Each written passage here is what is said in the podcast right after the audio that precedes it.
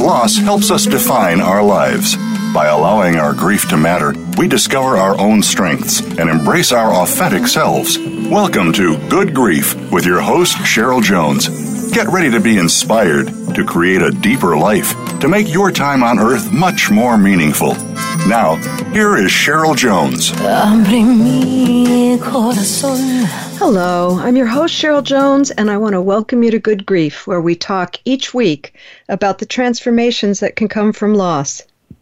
Today I'm talking with Michelle Steinke Baumgard. Michelle is the co founder of My One Fit Life, One Fit Widow, and the Live the List nonprofit. We'll talk more about all of those. After losing her late husband in 2009, fitness became her lifestyle and her profession. Her personal experience showed how useful exercise and endorphins can be, especially for grief and trauma. Michelle started as a coach at the gym, then founded My One Fit Life, a coaching portable with over 2,000 members. Her dream is to help as many people as possible find stress relief and renewal through health and fitness. Her Live the List nonprofit helps the widowed live out their dreams to make deliberate steps. Michelle's been featured in Fitness Magazine, Shape Magazine, Woman's World Magazine, and is a regular regular contributor to the Huffington Post, where she writes on both grief and fitness issues. Her new book, Healthy Healing, released by HarperCollins in October 2017, just a month and, and some ago, is an Amazon bestseller and is helping people look at healing in an entirely new way. Welcome, Michelle. Oh, thank you so much for having me. I'm happy to have you. I think it's it's such an important thing you're doing and talking about, and I'm sure it's going to be useful to people. I wanted to just start by sharing the subtitle of the of the book, uh, which really uh, throughout I kept referring back to the subtitle because it seems at the heart of everything you're talking about a guide to working out grief using the power of exercise and endorphins. Um, yes. And I know that may be counterintuitive, maybe not entirely for people in deep grief, but um, possibly for people imagining grief. You know, the idea that that would be a, a time to start um, mm-hmm. working with your body. Um, yeah. maybe you can start by telling how that, uh, telling the, the listeners how that unfolded for you. Yeah, so, you know, like so many other people, life hit me hard in my t- late 20s and 30s. You know, I was working a corporate job. I was a young mother of two, you know, essentially babies. I was a wife, and I was the person who was so attuned to everybody else in my life. I was paying so much attention to what everyone else needed, I'd forgotten about me. So I really lost track of myself. I'd become very unhealthy, very unfit, and I noticed so many things going south in my life. Um, I, w- I felt like I wasn't as good of a mother as I wanted to be. Uh, I wasn't as good at my job as I wanted to be, and a wife, and all the other things. And I certainly wasn't uh, a good me. So I really kind of hit this rock bottom moment, and I decided I got to take my life back. And I know one way I can take my life back is starting to pay attention to my health and fitness. So I kind of threw myself into that, uh, not really knowing what the future obviously would hold for me. And I was maybe eight weeks into a really good exercise routine when my late husband was killed in a plane crash. And my kids were one and two at the time. And typically before that happened in my life, anything would derail me from my fitness. I mean, I joke all the time that I could stub my toe wrong and I would quit a fitness program. But uh, for some reason, everything in my being, and I say this all the time, but I could hear in my own being, don't quit on your fitness. It's really, really important. So I didn't.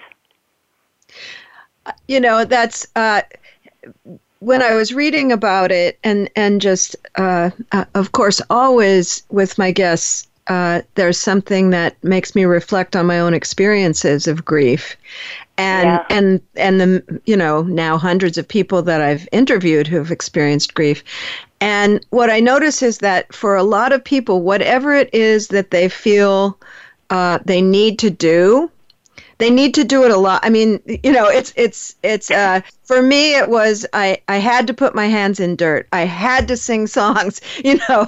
But for yeah.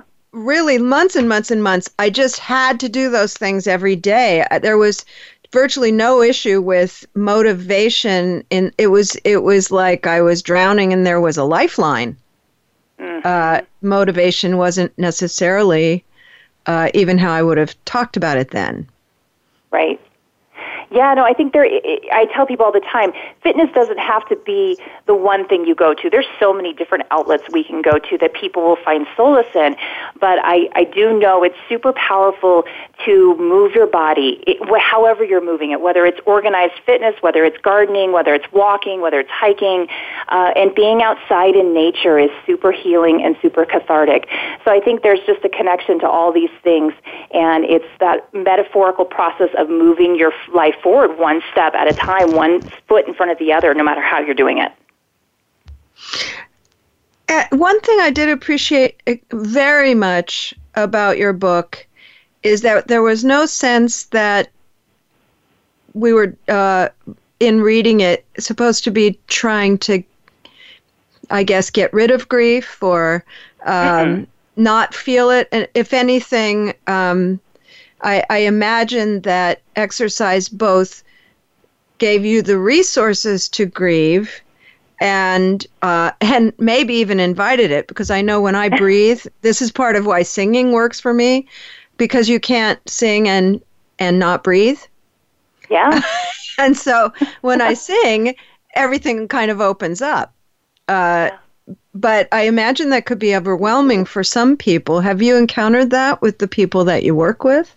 Absolutely. Yeah, no, I will get emails and, and notes from my clients on our private pages saying, you know, I went on a long run and I can't believe how bad I cried. I can't believe what came to the surface for me. And it really is. I mean, there, there's no way around our grief. We have to go through our grief. But um, I think it's cathartic and it's healthy to bring it up in these in these ways that move you forward, and uh, and you can work within that. But the great thing about fitness is when you go for a run or you lift weights or you do whatever it is that makes you feel good, you get empowered. And that empowerment, for me, I always say, you know, I would go home from a training session and I could survive being a solo mom and a grieving widow for one more day. And then I had to go back to the well and I had to refresh it. I had to do it again. So, um, you know, you're you're a convincing advocate because your husband died. I'm as, I'm assuming that changed your um, financial situation pretty in some way.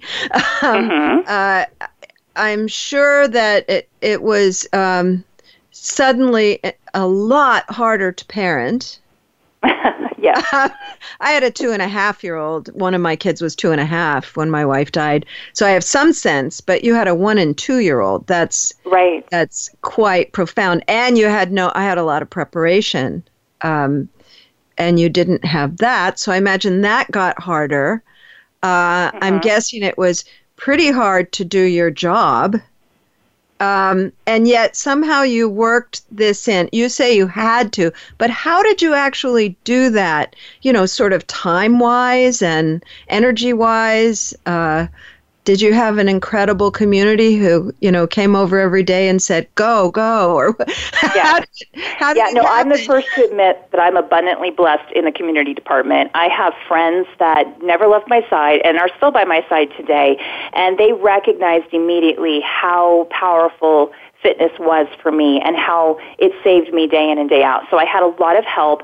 I have a, an incredible mother-in-law who um, never left my side and again is still by my side today and she helped a lot with the kids and they knew it's what I needed. Now from an energy perspective, I made the connection very early on to the days when I trained and the days that I didn't. And I could see the correlation um, between my mood, my energy level, my ability to, to stand up and say, I will survive this and I will thrive as well. And um, there, the days I didn't go, uh, I would start to feel like I was in a hole, and I was. Uh, it was very dark. And the days I did go, it certainly didn't ever take my grief away. I never want people to think it's going to do that, but it, it again, it empowered me. I always say that I feel like everyone has a fire inside of them, and if you can do something to stoke that fire in your life, it will burn, and you can build on that, and you can make your fire stronger. But if you let it smolder and diminish, it's harder to get it going again again. Mm. So you were um, there. I guess we could call it an accident of timing that you were. I get the impression returning to fitness in your life when your husband died. Would that be correct? That you had at times yeah. in your life had that. Yeah, I mean, I, I think I had worked out at other times in my life, but nothing to the extent that I got into after he passed. Um, you know, it was more just out of a feeling of obligation, you know, post high school when you do sports and all of that. After that, it just felt like, well, if I want to maintain my weight and I want to look good, then I'll go exercise. And it was a, it was always dread. It was always, I have to do this, not that I get to do this. And uh, that was a big change and a big switch for me with his loss. I finally saw how good it made me feel. I finally saw how lucky I was to be, uh, you know, 36 and able to move and do the things that I do. Um, certainly, I'm I'll be 45 on Friday, so I'm older now, and I still make that connection. I go in the gym and or I go wherever, and it's my hour for me. It's not for my four kids. It's not for my husband Keith. It's not for my business or my nonprofit. It's all for me, and I love that time. And I think when people start to make that connection to the power in their own life and how good it can make them feel, that's when the game changes for them. Do you think that would have been harder to come by had you not just previously, you know, eight weeks of uh, i know from having started and stopped many relationships to, to movement that um, the hardest thing in in my book is starting up again. Yes? Uh, and and you had done that part already. Um, yes. Ha- have you found it harder for people uh, who weren't already doing something when they've experienced a loss, or um, is it just that some people immediately know they need that? What What's your experience in terms of other people? That you work yeah, with. Yeah, I mean, I do. I see so many people with One Fit Widow who will tell me, I just can't, Michelle, I can't get out of bed. And I try and scale it for people. You know, you don't have to start the way I started. It, you know, life is not about comparing journeys. This is your own journey. And you need to, if, if you can just get up and take a walk, that's where I try and start people. You know, go outside, because that can be really difficult when you're grieving, just putting on your shoes and walking sure. out the front door. But if you can get outside, preferably in nature, preferably in the sunshine, and just 10 minutes. And then at the end of 10 minutes, tell me or write down somewhere how you feel legitimately. Do you feel just slightly more optimistic or better or lighter or um, like you have more peace? And build on it. The next day, do 11 minutes. And again, write down how you feel after. Because I think we go through life in a daze, and this isn't just gr- grieving people, this is everyone. We go through life in a daze and we don't notice the things that affect us on a day in and day out basis. How does exercise make me feel? How does the food I'm putting in my body make me feel? How does this stressful situation or my job make me feel? Instead of taking the time to take note that everything we do makes us uh, have a, an energetic reaction in a positive or negative way, and how can we go more in the direction of the positive? That's powerful. I, I want before we get uh, through our first um, segment here, I'd I'd like people to be able to hear the voice of your book, your writing voice, a little bit. Would you share the the part of your book um, about? Uh, I, I would say just as a, a, a message to your readers about how you you understand, you know, where you're coming from as a person who has grieved. Sure. Uh, the first from the message to the reader. You are not alone. I understand that in many ways you probably feel completely on your own because grief is isolating and the path forward is daunting. Validating those feelings will be part of your healing journey, which starts right now.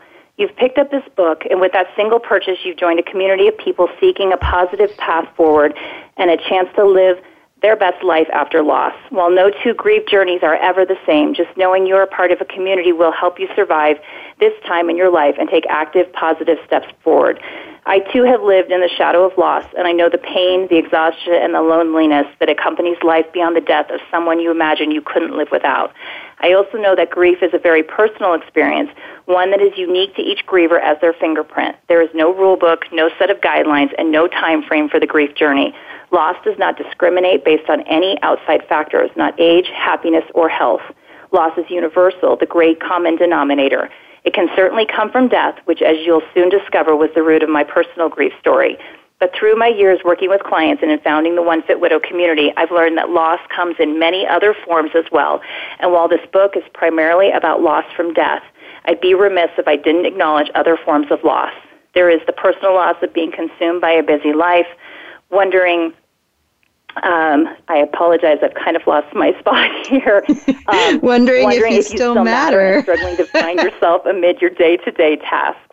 There's also the loss of identity, which can occur in the aftermath of a major life event, such as divorce or a job loss. As a child, my father often reminded me that nothing is easy, not for me or any other person who walks this earth. Every time I struggled or failed, my father told me, Michelle, life is difficult. That phrase came from M. Scott Peck's The Road Less Traveled.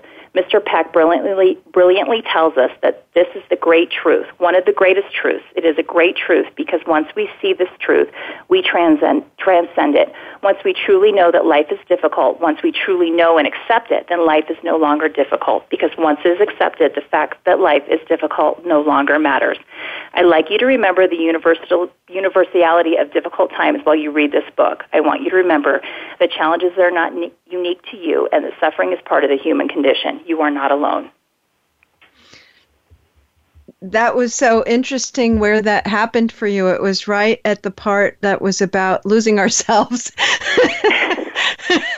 Life is funny that way. I, I love being reminded about M. Scott Peck. Of course, I read that, you know, decades and decades ago. And um, it is helpful to accept that fact, to not think somehow that, and of course, I, I believe grief potentially does teach us that, teaches us that. Um, life is just has difficulties and mm-hmm. that it's not about getting out of those.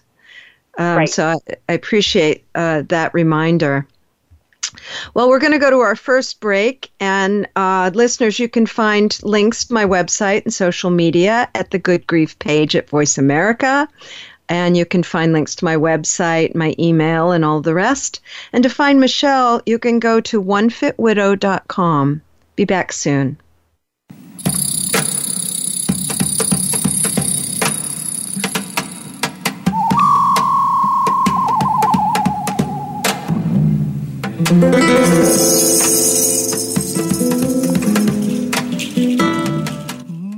Think you've seen everything there is to see in online television? Let us surprise you. Visit VoiceAmerica.tv today for sports, health, business, and more on demand 24 7.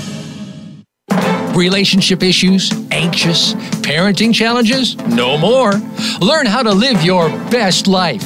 Tune into Straight Talk with top psychotherapist, relationship, and anxiety expert Sandra Reish.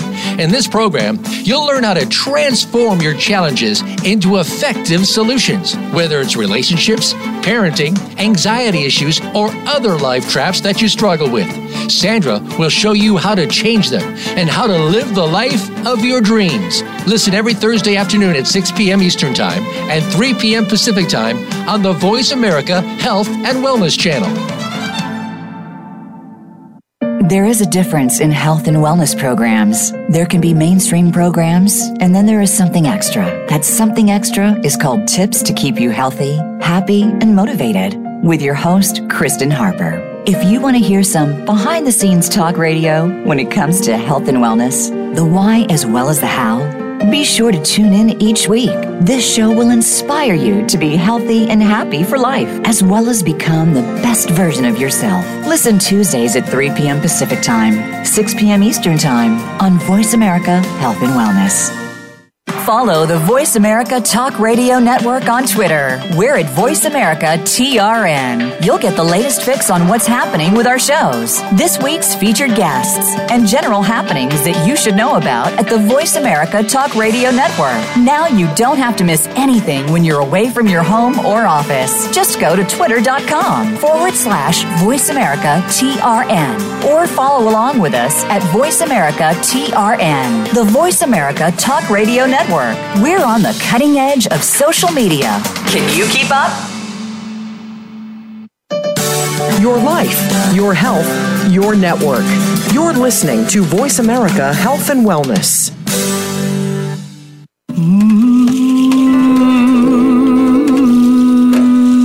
You are listening to Good Grief with Cheryl Jones. To reach Cheryl or her guest today, please call 1 866 472 5792. That's 1 866 472 5792. You may also send an email to Cheryl Jones at weatheringgrief.com. Now, back to Good Grief. Welcome back. This is your host, Cheryl Jones, and I've been talking with Michelle Steinke Baumgard about the loss of her husband and the book she wrote about uh, the healthy. Uh, the the use of exercise and, and nutrition and endorphins uh, in the direction of healthy healing through grief. And during the break, Michelle, um, I was talking about how hard I find it sometimes to get the people who've come to me to talk about grief to to uh, to move basically. And yeah. um, so the people that come to you you said even i mean they've actively com- pursued you. And it's yeah. clear what you do. But you said that but uh, you said sometimes they'll come back a few years later and say they, they hated you. Yeah. Uh, so I would like to hear more about that because that's that's such a paradox, isn't it? That we sort of I mean, I'm sure the same could be said by some of my clients, you know, uh, who I, I I'm trying to confront issues and all that. But how does that when people have come to to you to, for you to help them get uh, fit and active? Uh, how does that show itself? That sort of hating you thing. well, you know, it's it's the nature of social media these days. You know, ha- i think people share my work, my especially my writing on grief, which doesn't have necessarily a huge fitness overtone to it all the time. And so somebody will start to follow my words and they'll follow me for a few weeks. And, and I inevitably always talk about fitness because that's the underlying part of what I do. And um, I will get a lot of, of emails and uh, comments on social media and a lot of an attitude of, I can't believe you think me getting on a treadmill is going to fix my grief. And, and I'm quick to let them know I don't think anything's going to fix your grief. I think it's going to give you a tool in your grief toolbox that is going to empower you and help you and move you forward. And I will, you know, usually get a that's ridiculous, you're ridiculous slamming of the door. And I've learned in the last several years doing what I do and having a, a fairly good sized audience that I just need to let those people go or let those people be because they're in a place where they can't they're not ready to accept what i'm saying to them. And inevitably i get a lot of those people who circle back to me when they're ready and they say you know what michelle you were right. I've i've started a crossfit program or i've started working out at my local gym or some of the people end up joining my program or whatever it is. And they say you know what you're right. It makes a huge difference to my life, not necessarily to my grief, but just to my overall life as I, you know, take steps to find a new normal and start to move move forward. So I'm I'm always very glad for them that they've found that and that they can build on it. Well, I guess the other thing is that timing is not everything, but nearly everything that mm-hmm. what people are ready ready to do at different times uh, is can't be it's usually a failure if you push too hard on it so yeah. that might be part of what you're describing too that they're just ready later for that um, yeah, and you can never know when people box. are ready, right? I mean, everybody grieves so differently that I hiked recently a couple weeks ago with a woman in Phoenix who had just lost her husband and she she came to a regional hike we were doing and she said I found you on Instagram and I was so happy because everything you write is how I feel. And she was literally within 6 weeks of losing her husband. Now that's rare for me to get someone who's that new to the process because I, I write all the time about living a big life after loss and finding your own happiness and, and finding you. And and that's big for someone so fresh out of you know uh, their loss. But everybody handles these things at different times and some people it's 10 years some people it's 5 weeks I, I wanted to um, ask you a little bit. You know, I was comparing my circumstance, I suppose, where, uh, you know, long, long, long illness. Um, and I realized that the moment where the world crashed for me was at diagnosis. Mm. Uh, it wasn't, um, my world didn't crash when she died. I had changed so much by then my world slowed down and I grieved, of course. Sure. But I didn't I didn't kind of have to re uh, resort everything, if you will. Do you right. think do you think that but but I can only speak for myself there, of course. Do you think that it does make a difference people who've experienced a kind of um, sudden uh, catastro- catastrophe versus people who've um, been trying to cope with the sort of ongoing grief of illness? Right. You know, I, I think it's really hard to say. Um, I know so many people in the grief world uh, that have both had the instantaneous loss, like me, and long drawn out illness. Uh, one of my best friends lost her husband through cancer, and you know, long and and um, you know, I think it's very individual, and I think there's different. Um, there's different losses, as Christina Rasmussen from Second First calls them secondary losses. I think there's some kind of different losses and secondary losses that we go through depending on how we lost our person. Um, so I, I don't necessarily think, you know, oh gosh, it's they're both just such a process, and it's just a little different. Uh, I think depending on how you came to it. That might be a good good moment. I I liked that you spent time right at the beginning talking some about grief to really clarify uh, to to really make it clear you weren't saying if you read this book grief will disappear you know um, that you were really saying yes you're going to have grief and you can have this too and maybe the 2 uh-huh. can help each other um, yeah. so i wonder if you could share a little bit from the myths of grief um, chapter because I, I find it so helpful um, to to have a clear description of the things people are going to hear that aren't true. Right. And I thought yeah. you did a good job of that. So would you share well, some that of that? That was an important chapter to me, especially since my book was named Healthy Healing. I said to my publisher, it's very important to me that I don't just set up this preconceived notion that you can heal from grief. Um, and I, putting these myths in, I had about 50 of them. My publisher maybe pare it back to 10. oh, oh darn. so many, but um, I'm, I'll share two of the myths uh, from the book. The first one that I'll share is the first year is the hardest. Um, trust me when I say very few people will have patience for your grief beyond year one. That's not to say that the first year is the hardest, but people grow tired and just want you to be okay already. Speaking personally, year two was far harder for me than year one. I really felt the loss in year two, physically, emotionally, and mentally. The shock had worn off, and I was fully aware of what I had endured. It became permanent and real as I accepted the reality I had not asked for. As I've carefully mentioned several times throughout this book, because it is so important, loss is individual and each person has a unique process. Year one might be the worst for some and year 10 for others. Don't, ch- don't judge your own path and don't worry what others think as you make your way forward. And then one of my other favorite myths is that you're an inspiration, and we all get this. We've all had this. yes. and just because uh, we woke up write, the next day, right?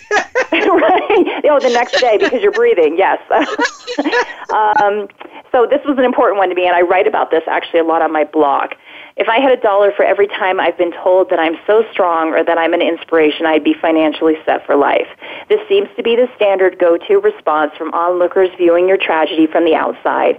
Your circumstances can have been handed in Uh, that you have been handed are inspiring to them, and for a brief time, that may change their view on life and their status quo. I've never felt particularly strong or like an inspiration during my nearly eight years at the writing of this book, Since Loss. Instead, I simply did what I ha- what had to be done. I took care of my children, myself, and my personal priorities. I looked normal to the outside world, and my ability to get in phenomenal shape as well as start a business and nonprofit seemed awe-inspiring to some. But for me, it was just what I knew I had to do in the wake of life changing situation.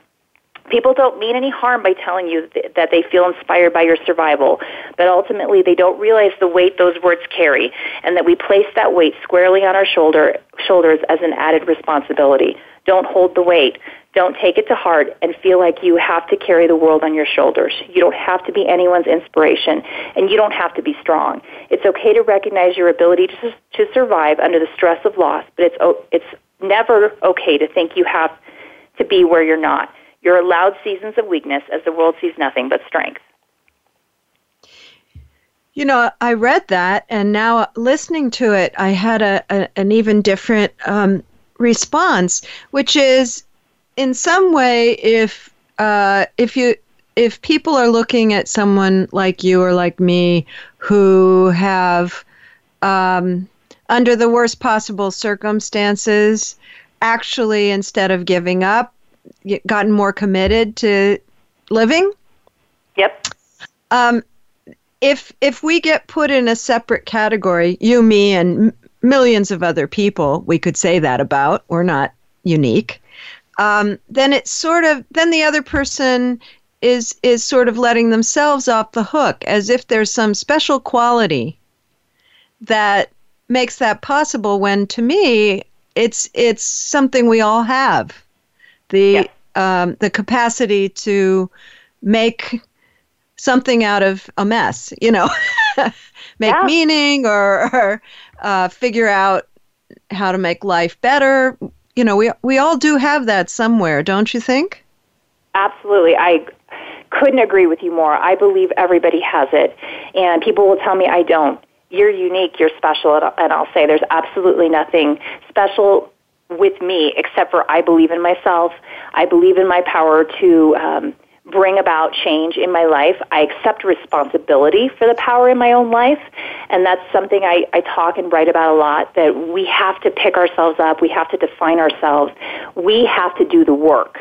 Nobody else can do it for us. And whether that's the work to grieve or the work to start our life new, it is work. And we have to be willing to do it. That's the only thing that defines the difference between most people who will, will take those steps and most people who won't. And maybe one other thing that comes to my mind at the moment, which is that, uh, at least for me, having something so big happen mm-hmm. um, really diminished um, the importance of things like embarrassment or. Yep. Absolutely. You know, a whole bunch of things that used to be critically uh, important to me and held me back uh, for sure. And they just they didn't hold a lot of weight anymore. Once you live through something that's so difficult, how how big is that? And I, I realize I'm not speaking for everybody, and I had a long time to sort that out. It didn't happen immediately, but do you think that's part of it? Oh, I couldn't agree more with that as well. Um, I think so many people change. I mean, I changed on the the uh, just immediately overnight. I went from being um, a fairly, I'm still driven, but I went from being a very driven in a materialistic way about things of the world, my house, my car, those kinds of things, to literally it not making a hill of beans to me at all. It didn't mean anything to me. And to this day, it doesn't. And I let go of people's perceptions of me, people's perceptions of my life, which, you know, most people who grieve go through some sort of judgment in their life, whether it's from friends or family. And I let go of all that because I really I felt like I saw very, very clearly for the first time in my life what really mattered. And I knew what I needed to do. You know, I, I quit my corporate job within a year of Mitch's passing, and uh, people were really thinking I had lost my mind. Uh, because I was going to go be a gym trainer. But I knew what I wanted for my life, and I knew what was important, and it was helping people and making a difference and doing what I was passionate about. It was not about the size of my house or my car. Well, I, I was I was really enjoying one of your stories in the book that uh, when you um, I guess you worked in real estate. Yep. And and you uh, connected somebody with a house in some exotic location, and they called to complain that the pool, one of those infinity pools overlooking some gorgeous place, wasn't big enough. Something Yep. like that. I mean, that just had to have felt so completely ridiculous. Uh, Well, it was a defining moment in my life. You know, I, I, had, I had already kind of lost that passion for what I was doing for a living. And then that phone call came, and it took everything in my power to be professional and have a, a quality being conversation with this professional person. must be very important to you. and I hung up and I knew right then, I don't want to do this anymore. This isn't what matters in life. And I, I felt myself, in a way, feeling sorry for the human being that I just hung up with because I thought they have no idea what really matters in this life and how blessed am I to know it at 36. Because this person was 20, 30 years my elder. And here I was feeling so um, like I'd really been given this amazing gift in a horrible way, of course, but to really see how crystal clear life is um, at such a young age. it's a liberation, isn't it? In a sense. I mean, it's so imprisoning to to that metaphor of being in. I have to imagine one of the most beautiful spots in the world, and having your laser focus on the size of the pool. Um, Yeah. you know, that's Yeah. that's just a metaphor for so much of what I think is going on lately I that, agree. uh, yeah. You know, just a a, a loss of connection to human um, value and and what really ends up mattering in these Yeah. circumstances. So that's a pretty fast. I do find people often quit what they were doing before or do it differently, but you turned that around pretty fast, considering I'm sure that was a lucrative career, and you know it's a hard time to take a chance when the person who you've been doing it with is no longer there. So that really does stand out. Yeah, no, it was. It was um, what a lot of people assumed was risky. but I didn't see it that way. You know, I had two babies at home, and I was always on a plane traveling for work, and I didn't want to leave them. And my daughter, you know, she, in conjunction with this phone call at, at a, a similar time, she kind of looked at me, me one night and said, "I don't want you to leave tomorrow because I was getting ready to go on a, another trip." And I just, I- I knew, you know, my father had always taught me that if you do what you love the money will come. And and I was no longer concerned with the money. It, for me, it was can I feed my kids and can I keep a roof over our heads? Everything else can go. I didn't care about anything else. Um, well, let's and so let's talk more about that because um, I was so aware of economics as I was reading the book, which you addressed somewhat, but I'd like to talk about it even even further after we get back Sure. from the second break. Um, again, listeners, go find us during the break. You can go to my website, weatheringgrief.com, the Good Grief post page, to find Michelle Steinke Baumgard and her um, book and uh, business. You can go to onefitwidow.com. Back after the break.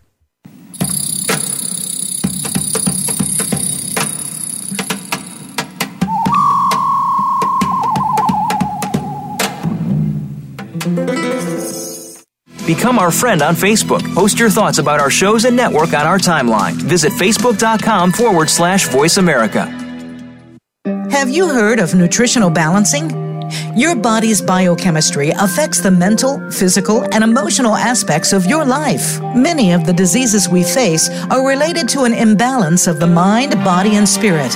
Find out how to get everything back in line when you tune in to Healing Treasures of Wisdom with host Daniel Solomon. Learn how to heal yourself and your family every week. Listen Thursday mornings at 10 a.m. Eastern Time, 7 a.m. Pacific Time on the Voice America Health and Wellness Channel. Do you find yourself caring for people in multiple generations?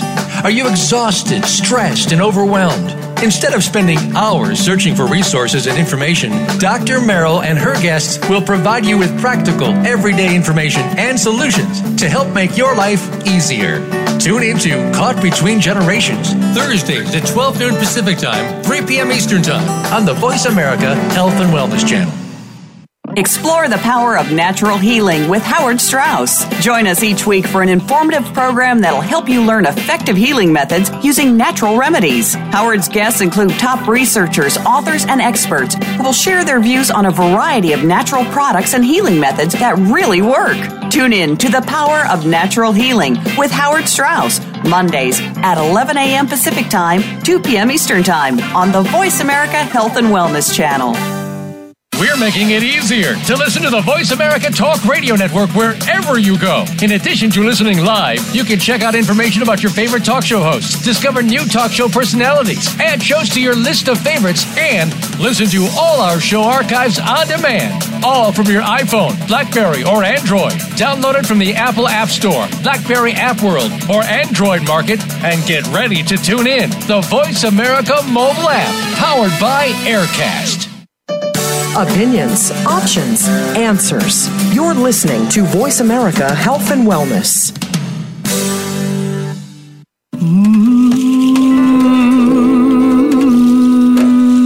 You are listening to Good Grief with Cheryl Jones. To reach Cheryl or her guest today, please call 1 866 472 5792. That's 1 866 472 5792. You may also send an email to Cheryl Jones at weatheringgrief.com. Now, back to Good Grief. Welcome back to Good Grief. I'm here with Michelle Steinke Baumgard, founder of One Fit Widow, author of Healthy Healing, uh, and um, uh, creator of a new nonprofit that we'll talk about in a minute.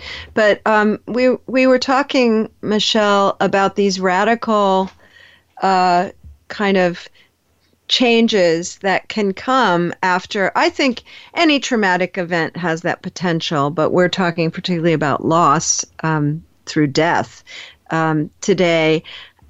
And it's interesting that I didn't perceive you as as particularly talking about being brave or courageous, but more just I need to do this, just certainty more yeah. than having to work up the courage.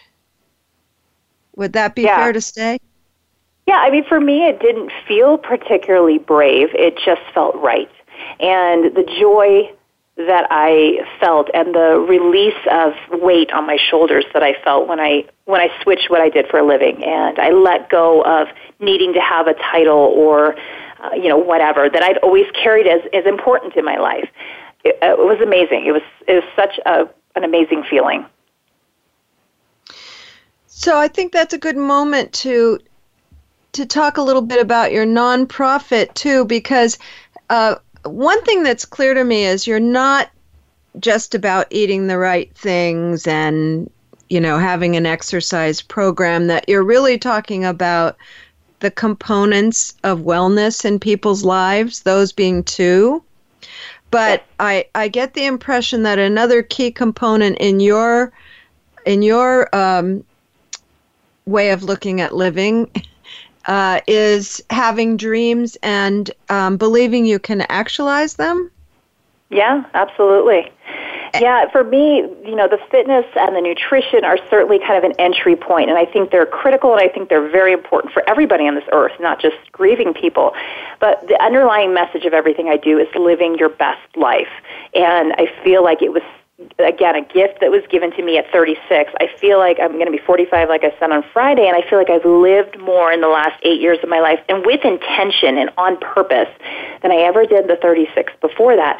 So if i can get people realizing that you know you're going to have your grief you're going to go through your seasons uh, you're going to carry a piece of that with you forever but you can still live this amazing full life and you just need to be willing to take the steps to start that and so that's one of the reasons we started Live the List nonprofit. Tell tell the listeners what you do in the uh, you know at the nonprofit. Well, what we do, it, and it's kind of grown and it's continuing to grow, but our ultimate goal is to help fund dreams for the widowed of the world. So, so often we give up on our own dreams when we go through loss because we're taking care of young children or we're, we're worrying about a business. And we forget that if we can fulfill the things we really wanted to do with our life, um, either with our late spouse or the person we lost, or uh, new dreams that came to us as we, you know, became a new person.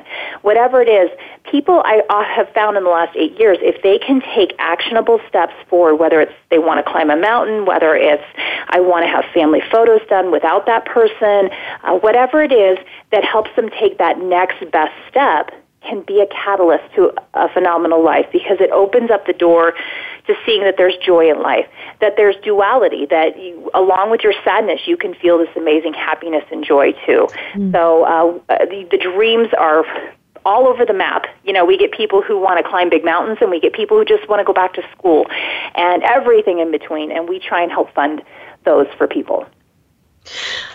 It, it's uh, it intersects interestingly with with uh, something I've been working with. Uh, I, I, started thinking actually after the election. I started started thinking about what we need to, or what I was going to need to deal with loss at that mm-hmm. particular moment, and it clarified my thinking some. So I came up with uh, you have to have the feelings. Yeah, you, mm-hmm. you have to, you know, can't get out of that. Yep. uh, you, you have to have ways to to find solace. Um, you it certainly helps to find inspiration to to be inspired in some way, and you have to take action. Yeah. And uh, to me, it action is often the place that people don't think will make the kind of difference that it does. You know how how um, how good it feels to be able to act in a situation where something is beyond your control. Mm-hmm. To be able to to really act on it and and do something, and your um, your nonprofit sounds like a um, very strong step in that direction. That even people who are in deep grief have things they want to do, you know, right. And, and, so often they're financially handicapped because of what they've been through. And so we try and bridge that gap. Okay, this is this is the thing you need in life to really serve as a catalyst to your next you know your next goal or, or the next thing you can do. And, and we can help financially serve you. There's just so many widowed people who are struggling. So we're just trying to bridge that gap. You know i'm glad you brought that up because i did want to talk a little bit about um, finances for people. Um, that some of the things that we typically uh, put in the category of health and fitness can be quite expensive. Sure. Um, organic food, um, gym memberships, even, um, uh, you know, people think of running as a less expensive sport, but the fact is the shoes are phenomenally expensive and they wear out. Right. you know? so do do you have a ways to accommodate because some people um, are thrown into poverty by widowhood mm-hmm. uh, because they they aren't the working member of the family, for instance, or um, so how do people begin under those kind of conditions? Well, again, I mean, I think uh, accepting that fitness doesn't have to be a gym membership. Fitness doesn't have to be. Um, it, it can certainly be very, very expensive, but um, there's so much at your fingertips now with the internet. So if you have a Wi-Fi connection and you're willing to do stuff in your own home, you can get in phenomenal shape in your own home. Uh, I know for me that's more of a struggle because I don't like to train at home. I like to be in a gym atmosphere. But one thing I've learned through fitness is that when you do it and you put it as part of your life, as hard as that can be, it will make everything in your life start to be better.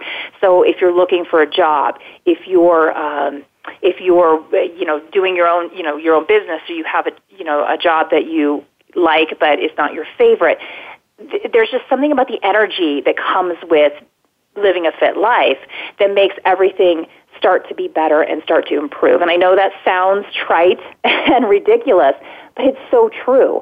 Uh, we attract that better energy when we put it out into the world.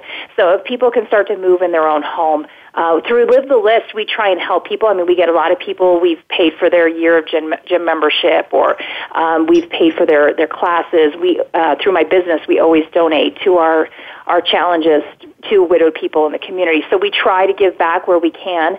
Um, as far as food goes, you know, I have mixed feelings on the it's more expensive. Um, I've done so much research, and if people are willing to shop and meal plan, uh, and they don't have to buy all organic, but Whole Foods end up being cheaper at the end of the week than eating even fast food, and you're you're you're helping yourself in the long run with medical bills and so many other deferred issues. Mm. So that's for another show. That's a whole hour talk in and of itself. but I wanted but, to refer um, to it because I, I do think, biggest, it, yeah, I think, I think it, I think it holds excuse. people back. So I wanted to get your thoughts on it into the show. I mm-hmm. think it would mm-hmm. be a great time for you to read your fitness prescription, the little section yeah. called the fitness prescription. Well, as I was telling you, I think that certain things happened to me post loss that really defined my life, and this was one of them. So I'll read from chapter three.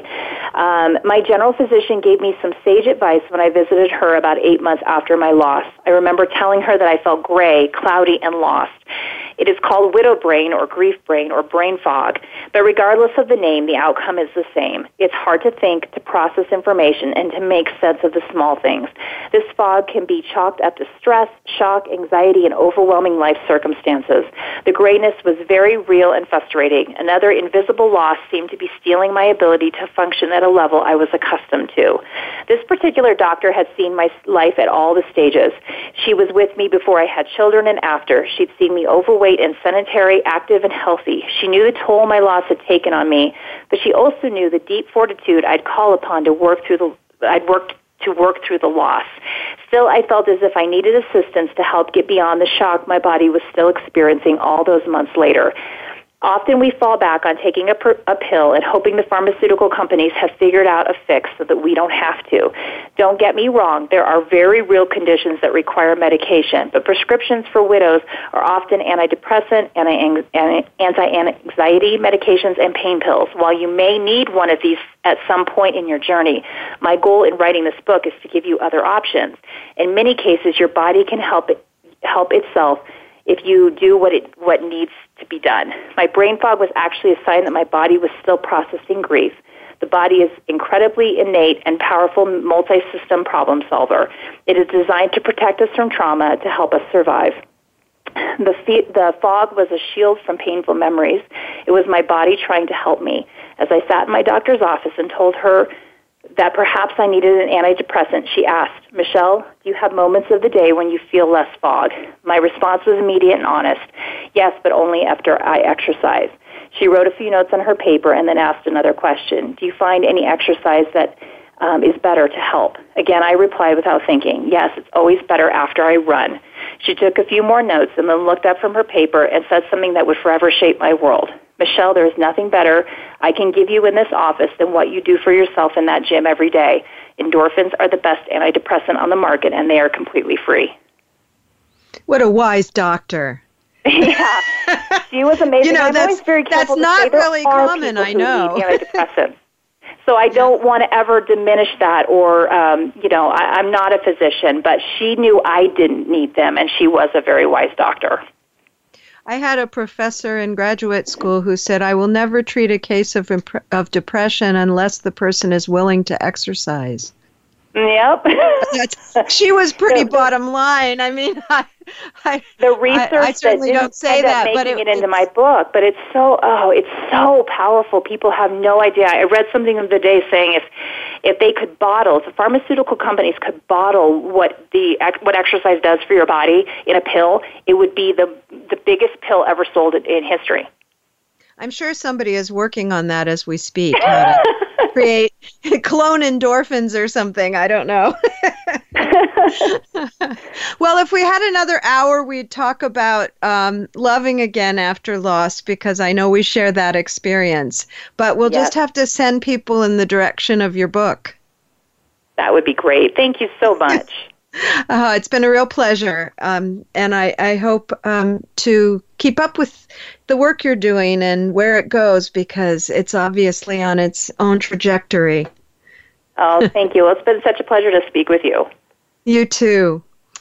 You can Thank find you. Michelle Steinke Baumgard at onefitwidow.com for all all of her very her nonprofit One Fit Widow, the blog, uh, and her fitness, my One Fit Life program. Next week I'll have Steve Leder. Steve's a rabbi who, after years of walking through difficult times with his congregants, found he had a lot to learn from his own most difficult time. He's the author of More Beautiful Than Before. This has been Good Grief with Cheryl Jones. I look forward to being with you again next week for another meaningful conversation.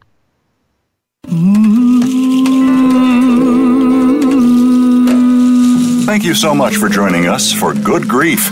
Please come back next Wednesday at 5 p.m. Eastern Time, 2 p.m. Pacific Time for another edition featuring your host, Cheryl Jones, on the Voice America Health and Wellness Channel. Have a meaningful week.